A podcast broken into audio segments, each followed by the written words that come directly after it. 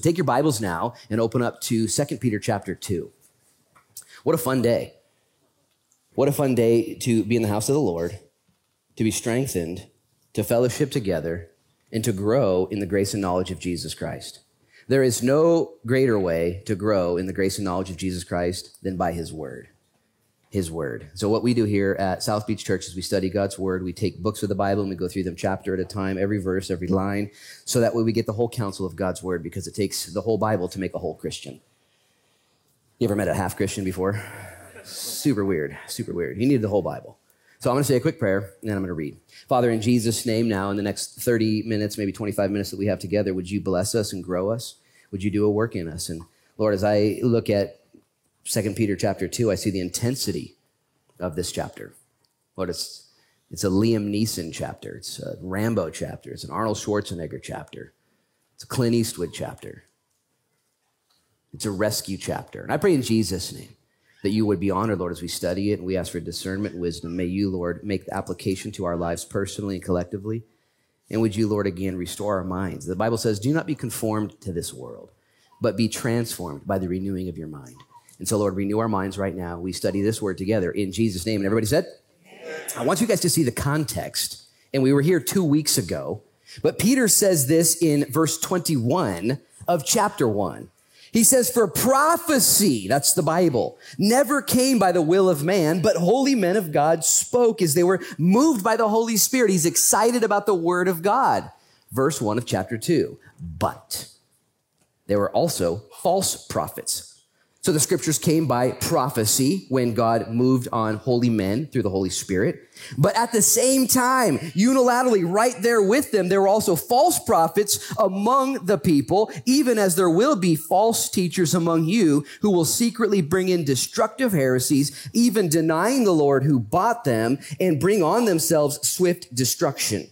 And many who follow their destructive ways, because of whom the way of truth will be blasphemed, by covetousness, they will exploit you with deceptive words. For a long time, their judgment has not been idle, and their destruction will not or does not slumber. God knows, God sees, and God's got a plan.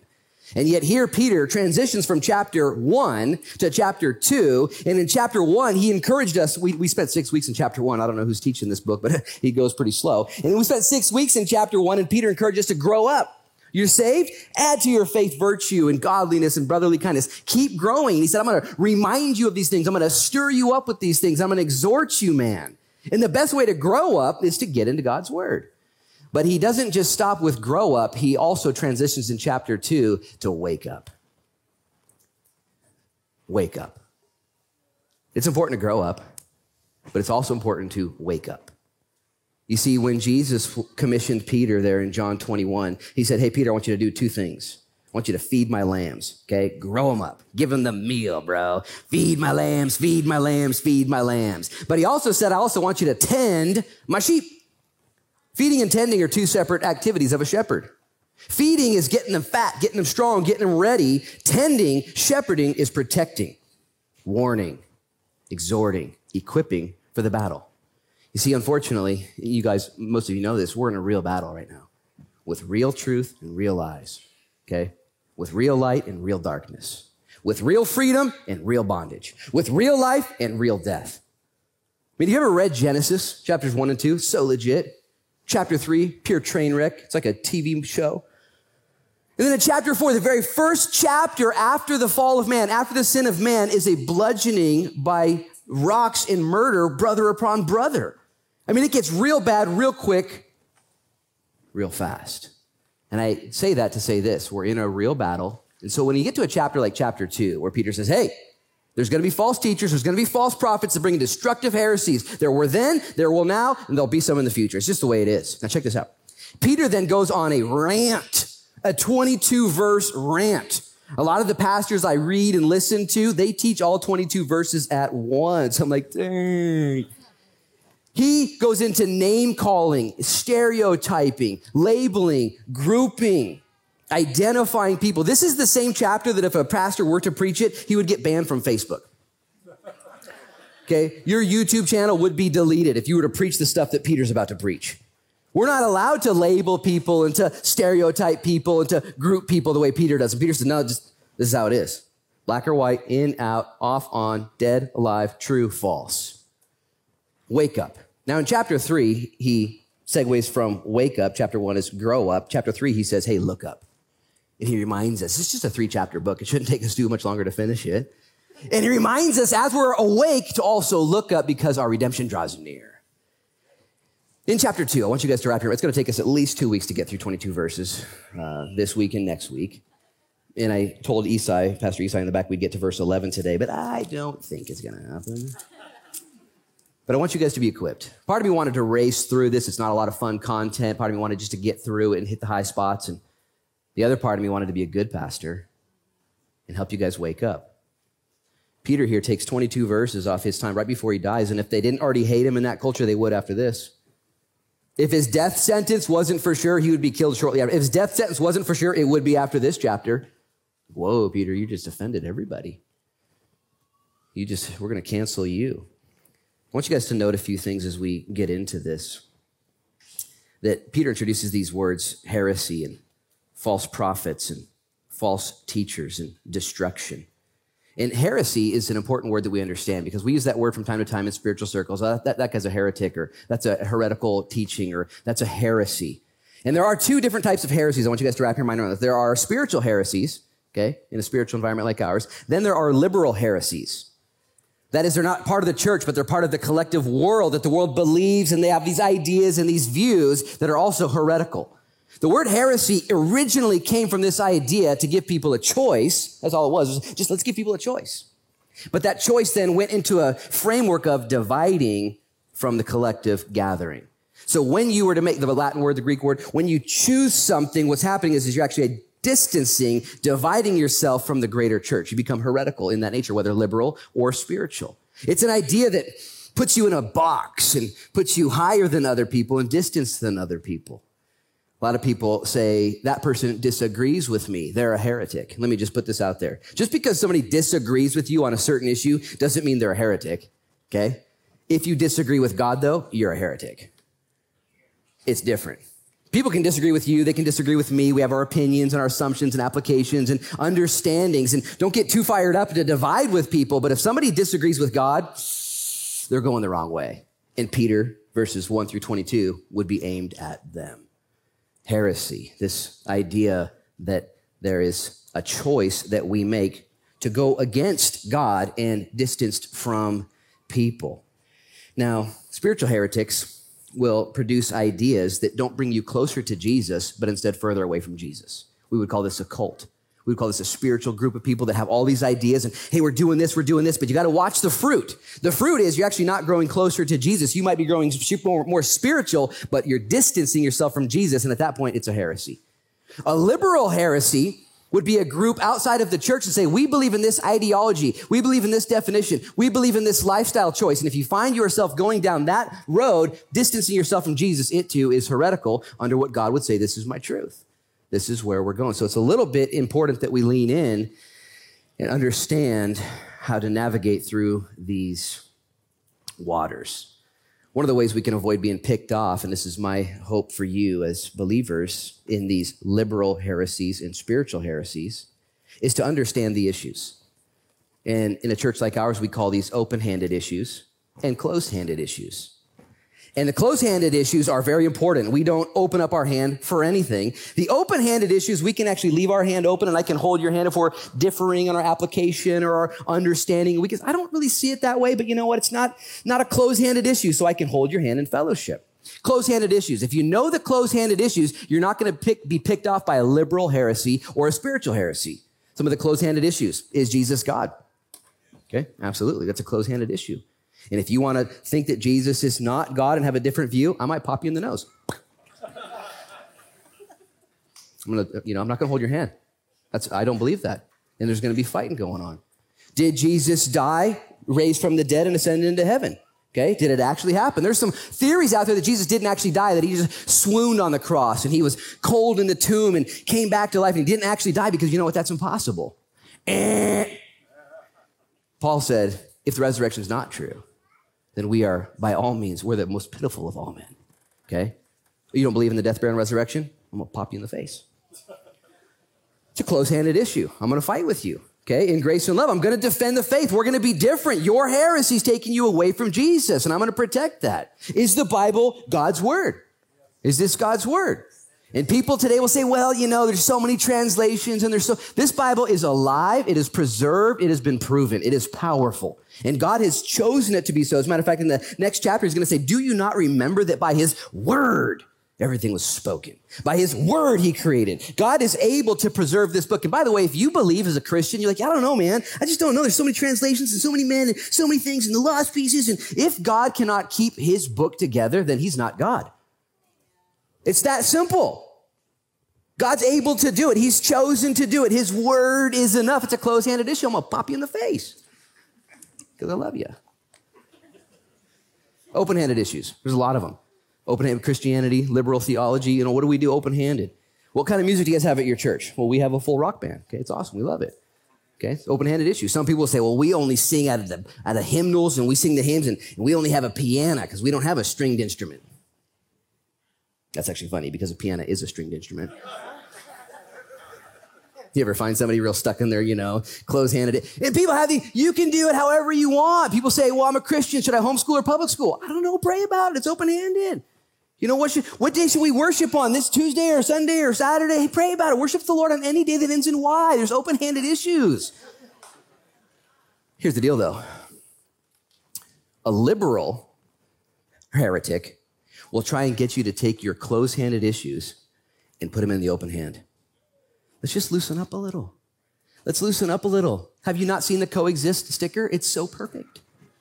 Everybody can work together. You don't have to be so closed minded and closed handed. And the liberal heretics will say, just loosen up on is this sola scriptura and sola Christos and know, the scriptures alone and sola fide faith alone. Is, is that it? Now, check this out. Some of the spiritual heretics, and maybe you grew up in a church this way, or maybe you're prone to this side. You'll try and get people to take the clo- open-handed issues and put those over here in the close-handed issue. It's really important you do it this way. It's really important that you do it this way. And I can't believe you listen to that kind of music. And I can't believe you do these kind of things. And I can't, and those got to be over here. And both of which are heretical and heresies that bring destruction or division within the body of Christ. So Peter here warns. He says, guys, be careful. How do we avoid being picked off? Know the issues. Know the issues and know them well. How are we going to know the issues? We have the more sure word of God. See, Peter, this is a very dark chapter. It really is, but it comes on the heels of a very bright chapter. Oh, let's stir you up. We have the more sure word. First Peter 1, 2 Peter 19, 8, 20 and 21. The word of God. It's the verse I wrote, I started with. That God has given to us his word. God's given to us his hope. As a matter of fact, it's just so, so important that we stay in the scriptures. Yesterday I was on my way to Fred Meyer's and I thought it was church. It was like church. It was crazy. Saw so many people there, prayed with people. And one of the highlights was I, I saw a friend, Betty. She's a friend of ours, and I don't know if she's here today. And she hasn't been to church in maybe a year and a half. And, and we began to talk. And we began to talk. And I, I talked about last week's message that Pastor Adam Durkin taught. You guys, were anybody here for that? Was, was that so good? Was that so good? It was so good. One service only, and his message, an attitude of gratitude. And man, and, really having that hope. And the thing that stuck out to me is having that hope I, I kind of summarized it last night by thinking an attitude of gratitude in the, the scope of hope. I made that up. It's kind of cheesy, but it works. I couldn't think of anything else that rhymed with hope that was worth saying, you know, the, the dopey hopey, you know, just the, the hope. And I was talking with Betty and I said, you know what, there's this scripture. And I just, I hadn't thought about it in a long time. And, and, and, the scripture is, is this, there's a famine in the land and, and Elisha the prophet prophesies and it's really bad. Everyone's dying. Everyone's eating their own babies and they're eating dove dung and they're eating donkey head and just a bad day. It's in Second Kings chapter four and five and six. It's right in that area. And all of a sudden Elisha says, you know what? Tomorrow you're going to get a bill. I'll have a five gallon bucket of flour for 25 cents. It's going to be crazy. And this guy sits there and he looks at Elisha and he says, even if God were to open up the windows of heaven, how can this thing be? And Elisha looked at him and said, Two things, bro. Number one, not only will it happen, but number two, you're not going to participate. You're not going to get any of it. And what happened the very next day is through a series of events is God provided miraculously for the people, just as he had prophesied through Elisha. And the guy that was in charge of the door, slowing people down to get the food, got trampled to death. And so he didn't get any of the food. And God held up his end of the promise. And I was reminded of that story in the Word based on Adam's preaching. to have hope for our country. To have hope, to not give up on San Francisco, to not give up on the government, to not give up on the social organization, to not give up. And man, there's so much give up in, in us, isn't there? Read the scriptures. You're going to find a lot of reasons not to give up. You're going to find a myriad of stories that will say, hey, don't quit until you're dead. Okay. You got a pulse. You got a what? Purpose. A purpose. Don't give up. How are we going to navigate through these days of darkness and difficulty? Feasting on God's word. Feasting on God's word. Being a people of God's word. Not basing your theology on liberal heretics or even spiritual heretics, but on what God has revealed to us in his word. He says in verse one of chapter two, we're only going to get through four verses. I think we got through four verses a couple weeks ago. We've already done this before. He says, But there were also false prophets among the people, even as there will be false teachers among you, who secretly bring in destructive heresies, even denying the Lord who bought them and bring upon themselves swift destruction. I mentioned this two weeks ago that these, uh, these heresies and destructive ideas usually come in secretly. Okay, they're not framed in a destructive framework, but instead they're subtle. No one ever tells you, hey, I want to be your friend. I don't really believe in the Bible and I want to ruin your life. Can we go have coffee? Have you had coffee with people that bring their Bibles? And after a few months or years, you realize they actually don't believe it? That, that, yeah, I don't believe all that. No, I just bring it, you know, I go to church and Whole ministries are framed around leaders and pastors who don't actually believe this book, but instead, through secret heresies, are leading people astray. He says there's going to be a lot of followers. I was thinking about this word secret. Not only is it secret and destructive, I have been more confused or surprised by people who actually believe what they believe and they don't even know they're deceived. You ever been around somebody like that?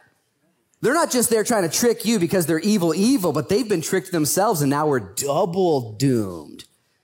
I went to this conference, I'll call it a seminar actually in Ashland. I saw a, a, poster up in Ashland that said, Listening to the Holy Spirit seminar, Sunday, and it gave the date and time and place. And I thought, what? Listening to the Holy Spirit, what's that about? So I asked my pastor, can I go to this? And I took my good friend Jesse Banks and we went to the Ashland Public Library there in the basement and sat through this seminar. And this heretic was teaching on how to listen to the voice of the Holy Spirit. And he had developed this entire theology. Here's his, here's the basic of his theology. He says that there is a God and that God has a child. It's not son nor daughter. It's just a child. And that that child is sitting on the father's lap currently and that that child is having a thought. This is Ashland. Careful. And within that child's thought is our current present reality. What's happening now is actually happening in the mind of God's child, and it's not actually happening. It's just in his mind, just what it would be like to be separated from God. And I was like, wait, what? And so trying to get to the bottom of this, I said, so none of this is actually happening and none of this actually matters? He said, yeah. And so I, I was maybe over caffeinated. So I said, so if I stand up right now and shoot you, there's no consequences in your theology, in your worldview, like it doesn't matter. And you, I, I was really trying to get to the bottom of it. And, and if I, if I do this, he said, well, you know, let me think about it. And at the end, at the end, here's what I asked him at the end. I said, Hey, by the way, quick question. Does anybody else believe this? Or did you make all this up? He said, Oh, yeah, I'm the founder of, of this, this idea. And I was like, Okay, we got to go. We're late for church. We're late for church. God bless you guys, man. I'm out of here. And he was so deceived and so crazy. How are you going to avoid that? How are you going to avoid that? Jesus was tempted by the devil himself in Matthew chapter 4 multiple times. And every time Jesus defended himself in temptation against Satan, he quoted God's word. If you know God's word, if you're submitted to God's word, if you're a lover of God's word, if you let God's word be a mirror to you that reflects you, and don't try and edit it, you get edited by God's word. You adjust to what he says. If that is your approach, God will lead you, guide you, save you, change you, and protect you. There's a story in the Old Testament right around Second Kings again, and Elisha's there with the prophets, and, and they make up this stew one day. They're hungry and they're eating it, and somebody takes a bite and they accidentally added some poison gourds into this. You guys know the story in the Old Testament. And they're, they're getting poisoned there, and they start to freak out. There's poison, we're gonna die. What should we do? And Elisha says, add more meal. Just add more flour which is a picture of God's word. We don't need to pick out all the stuff that's in there. You need more word in order to get through this world of chaos, temptation, difficulty, heresy, both liberal and spiritual. If you know the word of God, okay, you'll have a keen sense of what's going on all around you. And it might be secret to them and they might be deceived, but it won't be to you. Well, by the way, I'll just give you three more things to look for in ways to identify cults, heretics, heresies, liberal or spiritual theologies that are not right. Number one, they deny the Lord and his divinity. They take Jesus Christ and they just make him a mere man, a mere prophet, a, a, a great leader, a, a, leader of leaders, the, you know, the uh, incarnation of Gandhi or whatever they want to say. Listen, a cult will deny the Lord and his divinity, like it says here in verse one. They will deny the Lord who bought them. Number two, they'll distance the believer from fellowship and unity. If what you believe in the way of the world or in the way of spirituality is not encouraging you to go to church or to be involved or to go to a life group or to have fellowship or to walk in humility or to walk in, in, in discipleship with one another, you're probably listening to and eating upon things that are destructive and heretical. I've been to churches before. As a matter of fact, I was in Ashland ministering on the college campus, and a new church came in. They were the International Church of Christ, ICC. Not the Church of Christ, the International Church of Christ. And I really tried hard today not label anything on uh, purpose, but I, I will label them. And, and, they began to then go into my groups of people that I was ministering to in college, and they began to invite people to their church. And what they did was they distanced people from believers, and they distanced people from others. You actually can't go to that college group anymore. They're not real Christians. And I said, what? when did I become not a real Christian? How did that happen? Because they're not doing, and they, and they became very legalistic and cultish, drawing people away and denying the work of Jesus. As a matter of fact, there's a, a church here in town We've had people leave our church and go to that church, and when they go to that church, they rebaptize them. And they say, Because you've been to South Beach Church. Whoa. Now I realize you might need a tetanus shot to go here. but that's different.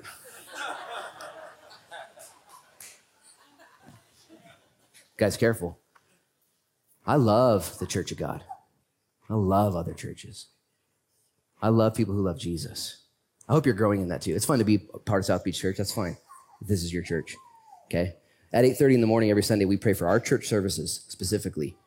And secondly, we pray for all the churches in our area that they would be blessed, they'd be full, they'd have revival, they'd be cared for. And then thirdly, we pray for the people that don't go to church yet, that are blind still and not in fellowship. Uh, a liberal or spiritual heretic will deny Jesus and distance you from fellowship. They'll isolate you, pick you off. Come over here. You got to live with just everyone else. No, no, we don't have time for that. The third thing they'll do is they'll not just deny the Lord and distance the believer, they'll devalue the word of God. They'll add to it. They'll change it. They'll introduce other books. And what about the, the lost books of the Bible? What about the other books? And what about these things? And what about these thoughts? And what about this? I, no, no, no. Give me the word. Give me the word of God. How are you going to navigate these waters? How are you going to avoid this? Know the issues, know the word. Look at verse 2. And many will follow their destructive ways, because of whom the way of truth will be blasphemed. We've seen this before that there are not just small groups, but there are large groups, and these large groups of heretics, they give Christianity a bad look. I, I, I don't know if I've expressed this clear enough. Because when you hear the word heretical or heresy or destructive theology, I think of church. I just think of the church. Want you to understand we live in a world right now that has ideologies, though, and doctrines that are outside of the church that the mainstream world says this is why and what we do. This is how we think. This is where we go. This is what we believe in. And they're heretical in nature. They're dividing people away from their relationship with God and the body of Christ. And it's important that you understand they're both spiritual and secular heresies out there we need to navigate through. And there are large groups of heresies in the liberal world that have nothing to do with church. They got a lot of people. And a lot of people said, Yeah, I believe that. I believe that. I like that. And they devalue God's word. They deny Jesus Christ and his divinity. And they also distance the believer. Look at verse three. By covetousness, they will exploit you with deceptive words. And for a long time, their judgment has not been idle and their destruction does not slumber. Stop right there, eyes up here. He says this through the covetousness of both their hearts and our hearts that they're going to prey on you. I mentioned this two weeks ago. It's through covetousness. And I want to put, make sure, and you look at this both ways. The men and women who lead these liberal and spiritual heresies, they're in it for themselves. They want a greater following. They want greater power. They want greater wealth, greater return on their investment. They want greater stuff. It's coveting. Coveting is wanting more of what you already have enough of. It's like greed. And anytime you're part of an organization that seems like it exists only for itself, red flag. Just be careful. Seems like there's some covetousness going on in there. But the problem is, is they're going to prey on the covetousness of the people. They're going to tell you, man, this is too legit to quit. You go this way, you're going to be pleased. You go this way, you're going to be fulfilled. You go this way, you're going to have your best life now. You go this way, and it's going to be all about your experience, your kingdom now here. It's going to be all about this. Well, when I read the Bible, Jesus says, if you're going to come after me, you need to deny yourself. You need to pick up your cross daily and follow me. If you're going to work for me, you need to store your treasures in heaven where moth and rust and thieves don't get to. You need to have a heavenly view so you might be earthly good. It's not all about here. Do not be led astray by the deceitfulness of riches and the cares of this world. They're warning after warning about this world, and yet you and I, man, we're so broken by covetousness. And so watch out, they'll prey on your covetousness. Just send us your money and God will hear your prayers. Really? Oh man, I could love to hear my prayer. Here's my money, you know. Just pray for our ministry and send us a thousand dollar check once a month. You'll be blessed. And there's covetousness. He says in verse three that their destruction does not slumber. I have written in my notes here that God's going to judge. Isn't that good news? Because this can be very confusing and very daunting and very heavy. Like, oh man, I got to make sure, you know, maybe you're going to go to, you know, lunch today and look at the waiter. Are you a heretic? You know, it's like, don't do that, you know? you know, smell like a heretic, you know? I love the fact that God is going to judge the world. Matter of fact, if you have your Bibles open, I hope you do, hope you bring your Bible to church. Uh, look at verse 9, just jumping ahead. It says, the Lord, the word then is in parentheses or in uh, italics, so it's not in the scriptures. The Lord knows how to deliver the godly out of temptation and to reserve the unjust under punishment for the day of judgment. Stop right there, eyes up here. Peter declares, you know what God is doing real well? Okay? He's going to preserve the godly. He's going to rescue them. He's got it. He's got it all figured. He's pulling people to himself and he's going to judge the ungodly. God is going to do both things well. That's his job. That's what he does. He saves and he holds accountable. That's not your job description. It's too heavy for you and for me. What God wants us to do is to grow. Okay? To feed on his word. To walk in his faithfulness. Look at verse four. This will be our final verse for the day, apparently. This day did not go the way I planned. Love it. Guys, I just I want you to feel the intensity. I want you to I want you to bear the weight of chapter 2 with me for the next 2 weeks. I want you to read it. I want you to like kind of just swim around in it. Because Peter takes time to, to, to warn us. Jesus said, Tend my sheep, Pete. Don't just fatten them up for the kill. Make sure they know what's happening. So now Peter gives us four case studies in the Old Testament as examples of people who were reprobate of mind and action that God held accountable. So that way you who are living here in this world today can say, my God's got it. I don't have to worry about it. And if you are a heretic, okay, you have today to repent. And say, Lord, I just want to, I just want to get back under the spout where the blessings come out. I want to get back into the fold of God. Let's just read a few of these and, and I'll make some comments and we'll send us on our way and we'll enjoy the sun today.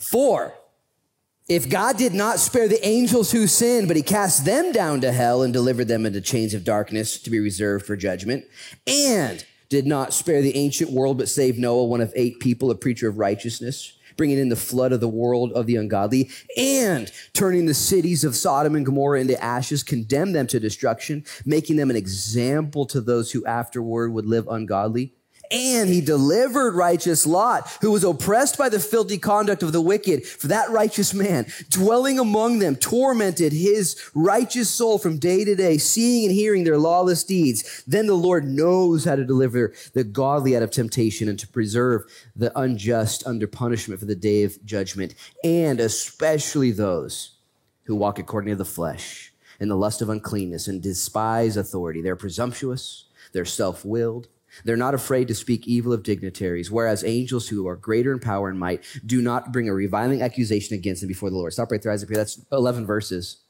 And for 11 more verses, he's going to continue to instruct the church that God knows how to do both save the righteous and to reserve the unjust for the day of wrath. This is good news. Because don't you, isn't the world going crazy? I mean, it's getting crazier and crazier. And yet he gives us three case studies at the beginning. And the fourth one is Balaam, who I didn't read about. The first three case studies are the angels of old, Noah's day in the ancient world, and Sodom and Gomorrah. And every once in a while, I think, man, it's so bad, it's never been worse than this. And the Lord's like, you ain't seen nothing. And Peter here says, man, there was an angelic rebellion. Can you imagine that? Angels, God creates angels. They're a little higher than, than us. We're a little lower than them. And one day we'll rule them. And the angels, for whatever reason, we're not given a lot of detail on the angelic rebellion. We see it in Genesis chapter six where the angels left their domain and they did some weird stuff with the sons and daughters of God. And God wasn't impressed with that. And giants came out of the whole deal. It's all messed up. There's not a lot of details. Also, the scriptures tell us that Satan fell in heaven when he was filled with pride and wanted a little bit of the limelight, a little bit of the worship. And God says, What are you talking about? Let me just summarize it this way. Throughout generations, men and women have made mistakes going after lesser things and have been held accountable. It will not be different in our future. And yet, in every generation, there's also been men and women who've desired to know the issues, who've desired to feed on God's faithfulness, who've desired to be right there like righteous Lot, like Noah in the midst of a depraved generation and God doing things. So would you with me, maybe even this week, just be hopeful in the Lord? Be excited about what God's doing. Feed on his faithfulness. Know the issues. Understand that all of these other wanton ideas and tricks and traps and, and deceptions that will lead to destruction. And I'll just make one point. We'll start with this point. Even if things seem so angelic, man, the, the devil's so sneaky.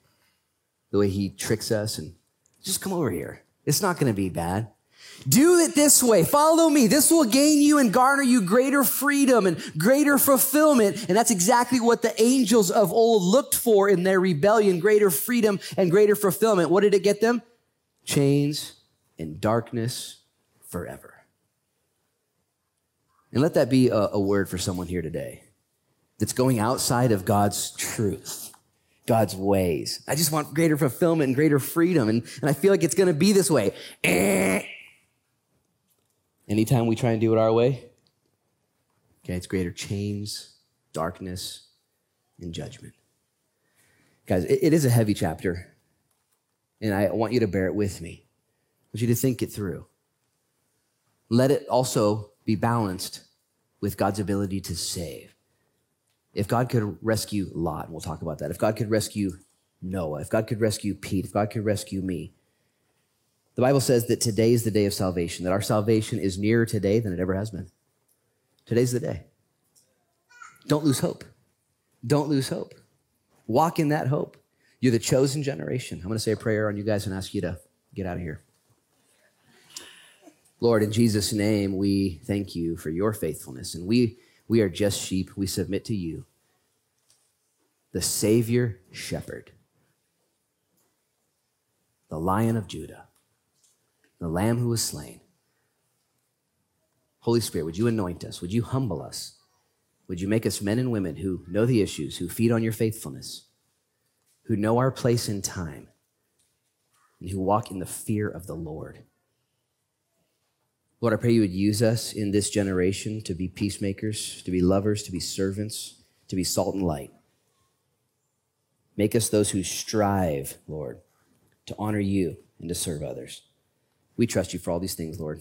And uh, would you bless us as we go our way now? Bless all the events, the ladies' walk this Wednesday, and the Bible studies for the youth, and the barbecue for the YAG today. We love you, Lord. We give you our lives. We thank you so much for this church, Lord. Keep blessing us, we pray. Lead us in Jesus' name. And everybody said. Amen